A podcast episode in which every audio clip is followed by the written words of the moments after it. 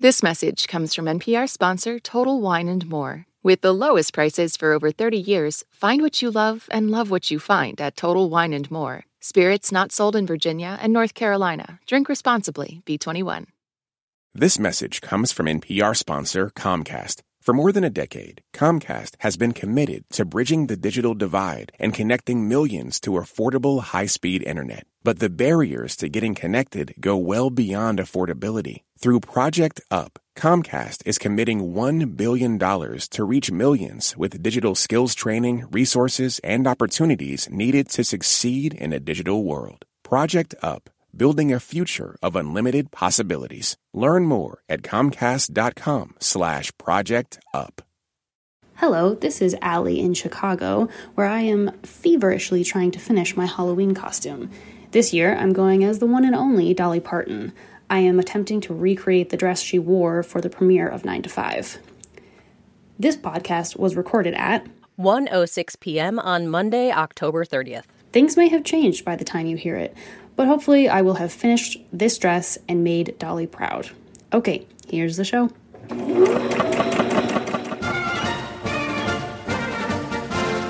Oh, she's sewing. Good. I was going to ask. That was going to be my question. Is she sewing? Is she gluing? How are we making this outfit? That's a great costume. Yeah, I really want to see photos, so please send us pictures when you are done with that. All right. Hey there. It's the NPR Politics Podcast. I'm Kelsey Snell. I cover Congress. I'm Ashley Lopez. I cover voting. And I'm Ron Elving, editor-correspondent. On the show today, we are going to talk about term limits on congressional candidates, which is a popular idea among voters, but one that doesn't quite tackle the issues that people think they want it to solve. But first, a goodbye from the campaign trail. Mike Pence, the former vice president to former President Donald Trump, has suspended his presidential campaign, and we are here to memorialize that with our royalty-free music and our way of saying goodbye. So dramatic. This is actually very dramatic, but this is a kind of a turning point, right? Because Pence is one of the highest profile people we've seen drop out. You know, he made it official this weekend in a speech at the Republican Jewish Coalition Summit in Las Vegas. So while he was on the campaign trail, just to remind people, he cast himself as kind of an old school social conservative who was committed to the rule of law. He was also a clear combatant to his former running mate, saying that his campaign, Pence's campaign, was about standing up for the integrity of the democracy. So I'm wondering if you guys have any thoughts on why he failed to connect, why we are seeing him drop out this early in the process. He had lost his connection to the people who were his value when he was added to the ticket in 2016 by Donald Trump. Donald Trump needed a show of faith with the evangelical portion of the Republican base. And Mike Pence had the best credentials in that area you could possibly have. He was very well known in that community and trusted. So the fact that he was willing to be on that ticket with Donald Trump was a real endorsement at the time. But they were not a close working relationship through 4 years. And then, of course, at the end, when told that he had to, well, in the view of constitutional scholars, defy the Constitution and not fulfill his role in certifying the legitimate results of the 2020 election, Mike Pence rebelled against doing that, and at that point set himself apart from Donald Trump and at odds with much of Donald Trump's inspired base, including, and this is ironic perhaps, those evangelicals that he was added to the ticket to appeal to back in 2016. Yeah, and to be quite honest, like old school conservatism, the brand of Republican politics that Pence was, you know, selling is not something that Republican voters, especially in primaries, have been buying for a long time. I mean, just ask Jeb Bush, right? Like since Donald Trump has been on the scene, this has not been a brand that is popular with primary voters. And, you know, the sliver of Republican voters who want to see an alternative to Trump. You know, it's not like it's a small sliver, but there's a lot of competition for it, right? This is a very crowded primary, and Pence was just like not able to break through in any meaningful way. So, I mean, in a way, this is not that surprising, even though he is the former vice president and, you know, you would assume he would do better in a contest like this. But yeah, it didn't work out for him. Yeah, we did see that former President Trump, his response to all this was that he thought Mike Pence should endorse him, but that he did not necessarily expect that would happen. He talked about loyalty and talked about disloyalty in the Republican field. So we'll wait and see who Pence endorses down the line. But on the subject at hand, Ashley, you took a look at congressional term limits for a recent story. And the idea tends to be popular because folks don't tend to like Congress. So what are these term limits actually meant to solve? Well, the bigger thing is getting rid of people you don't like, right? So something like the Congress has like a 13% approval rating. So, I wasn't really surprised to find that when the Pew Research Center released some survey this summer that 87% of Americans said they want to see hard caps on how long members of Congress can be in office. And, one of the big things the supporters of term limits say this will solve is something called an incumbency advantage. It's kind of what it sounds like. It's just that if you've been in office, you have some inherent advantages when you run again. Name recognition is a big one, but also just like having, sort of a set donor base, blah, blah, blah. And what we've seen is that the incumbency advantage is pretty strong in Congress. Something like 97% of incumbents got reelected last election, even though they're not very popular. And so that broke down to 95% of people in the House and 100% of the Senate got reelected in 2022. And there's also this very real frustration with the amount of time that members of Congress spend raising money. I think people would be surprised to see how often, members of Congress are on the phone asking for money. And one of the arguments is that if you said... Oh, it's like a huge part of their job. Yeah. I think that's something we should pause on that really fast because this is like a whole thing. Call time, leaving the Hill to go to special places to raise money is a part of their daily job. Yeah. And I think supporters of term limits would say people would be pretty shocked to see what a big part of their agenda that is every day. And the argument is it's you set a hard cap on how many times someone can run. You at least get one term from them where their focus is not on raising money and is instead on serving their constituents.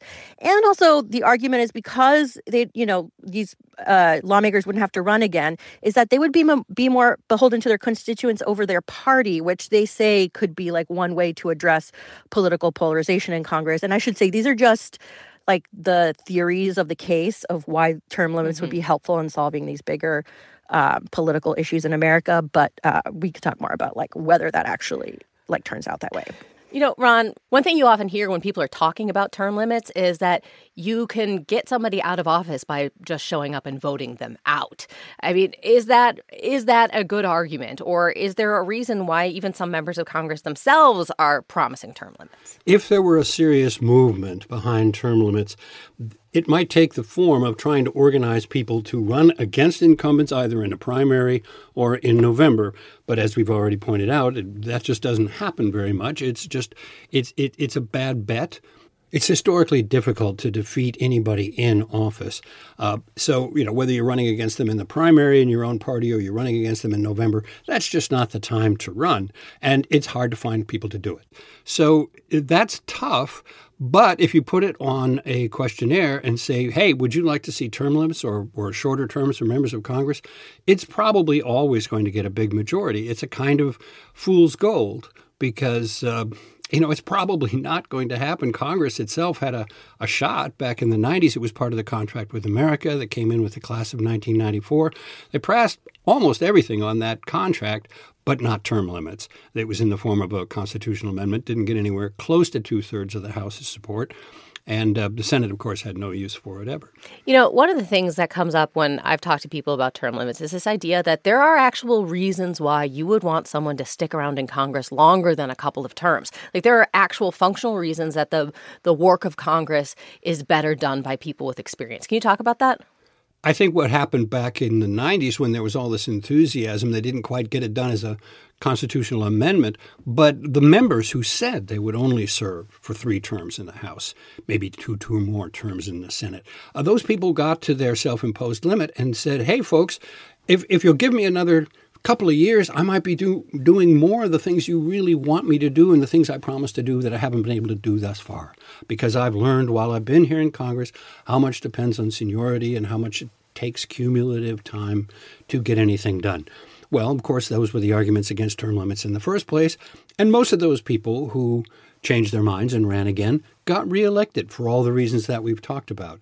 So, you know, in practical terms, it really empowers the permanent people of Washington, the staffs, the lobbyists, the executive branch. Those people are going to have more power if Congress limits the terms of its members so that they individually have less. Well, Ron is absolutely right about this, and I would say this is the key critique of term limits. For one, like, there's not a degree, a training program that you can go to learn how to be a legislator, especially a member of Congress. Like, where do you gain those skills except for doing the job? And it takes a lot of time to learn how to this big operation works and how to be useful, where you're useful, what you're good at, what role you should play in your party or in the Congress. Like, that just takes a lot of time. Opponents of term limits say when you impose these hard caps, you're kind of kicking someone out when they're at the height of their institutional knowledge and their usefulness to voters, like when they're the most effective. And so, they're kicked out of office and they take that policy expertise and that very useful institutional knowledge with them. And then, if you have, like, there are 16 states that have term limits. And what you often find in those states is, when you have a lot of newbie lawmakers, but a lot of lobbyists with institutional knowledge, they tend to have a lot of more power than they would otherwise, because they just know more. They know how things work and they know how to get things done more than, someone who's been in, a stay house for maybe 3 years. There are also some pretty complex legal and process reasons that these might be difficult to implement. Can you tell me about that? Right. So, first of all, as Ron mentioned, like, the Congress has debated whether to impose term limits on themselves, and putting restrictions on yourself, like, it's just like a harder climb for everyone to decide, hey, you know what? It's very hard to volunteer to stop doing something that gives you power.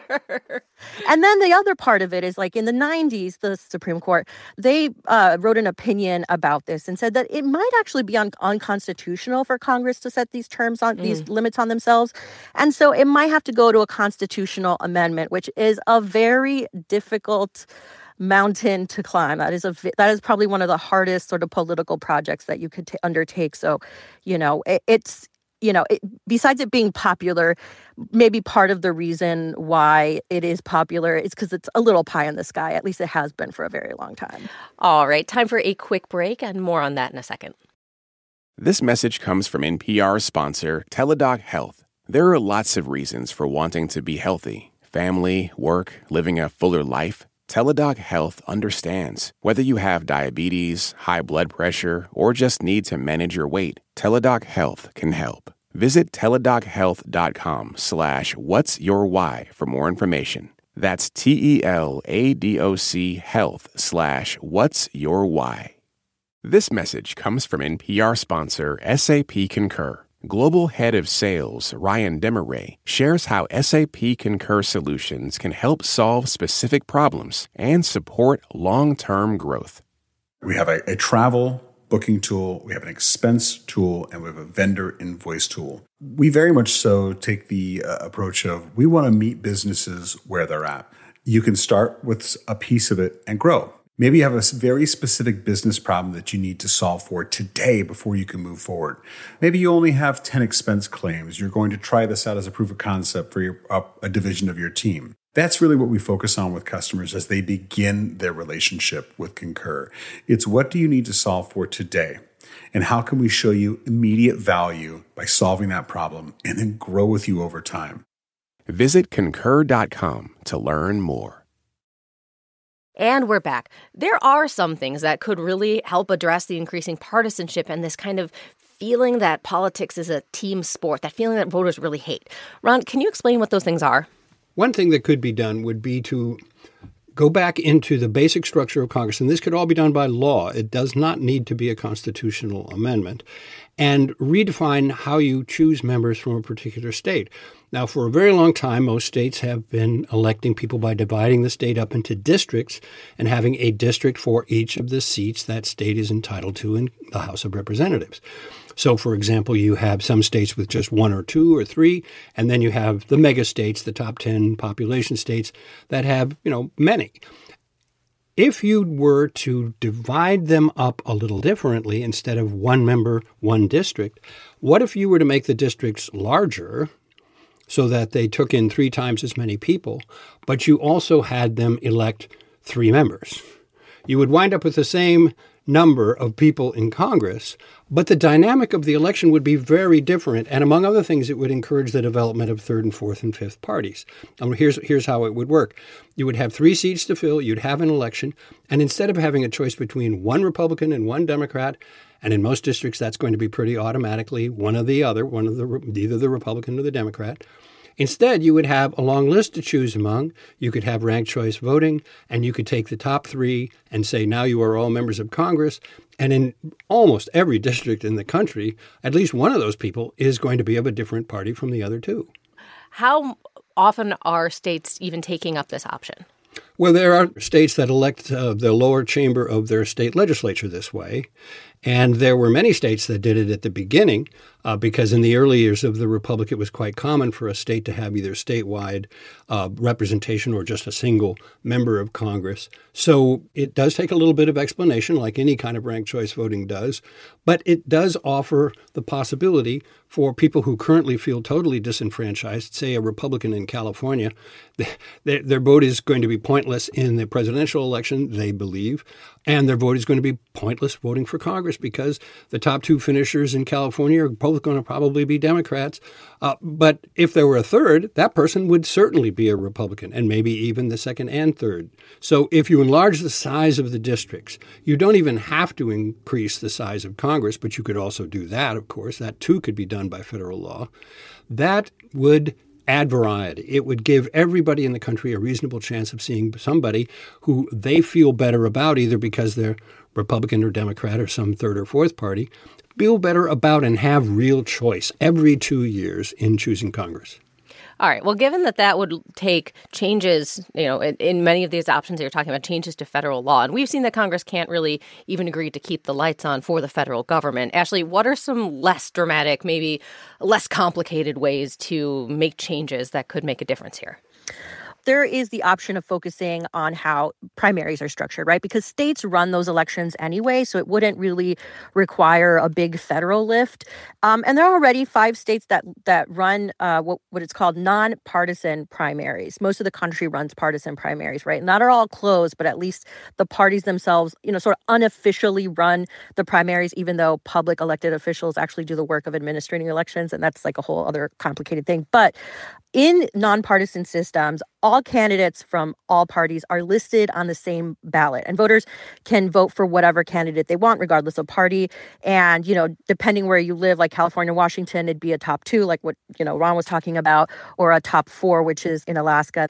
But, you know, these have proven to at least change in the states where they exist, how people run, right?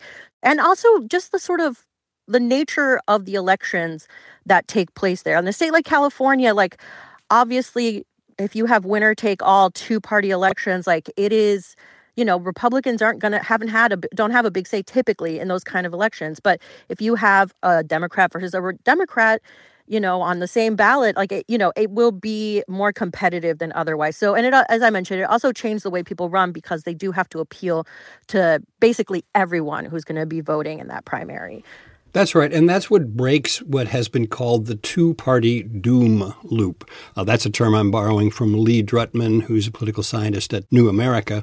And he's written a whole book about ways to get away from this duopoly, as some people have called it, this absolute lock that Republicans have on their districts and Democrats have on their districts, and you're dividing the whole country into 2 armed camps, in essence. Well, I guess my question is, does it seem like any of these options are picking up steam? Is there any sign that there might be some of these changes coming down the pike? Or is this, just like we've seen in the past, like you mentioned, Ron, a conversation that kind of fizzles out?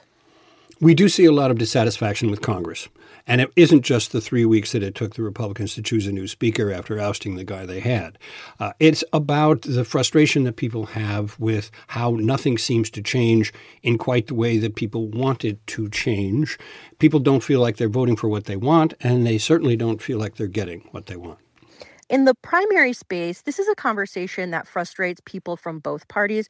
You know, when I did reporting on nonpartisan primaries, I was surprised to find how many people who work in the reform space were talking to lawmakers in both parties, because this is a problem that both sides want to solve. And I think wherever there is sort of bipartisan buy-in, it's going to be a little easier to solve the problem. Now, the specific form that primary reform will take is going to be different depending on, you know, who has power and what state. But it's just 5 states now, but I will say I think this is a part of like electoral politics where there's maybe a little more political will to change. And I think reformists in this space say that they're a little more hopeful when it comes to primary reform versus like sort of other big changes that I guess Democratic activists, and that's lower D Democratic activists, have been seeking for the past few years.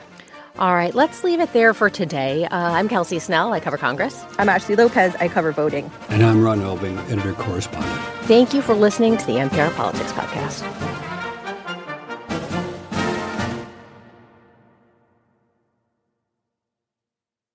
This message comes from NPR sponsor REI Co-op. REI has gear, clothing, classes, and advice for camping and glamping, biking and hiking, axing and snacksing. Visit your local REI Co-op or REI.com for the 1,001 ways to opt outside. There are election stories, and then there are the backstories. Every day on the Consider This podcast, we take a closer look at the biggest news story of the day and dig into the context behind the headlines.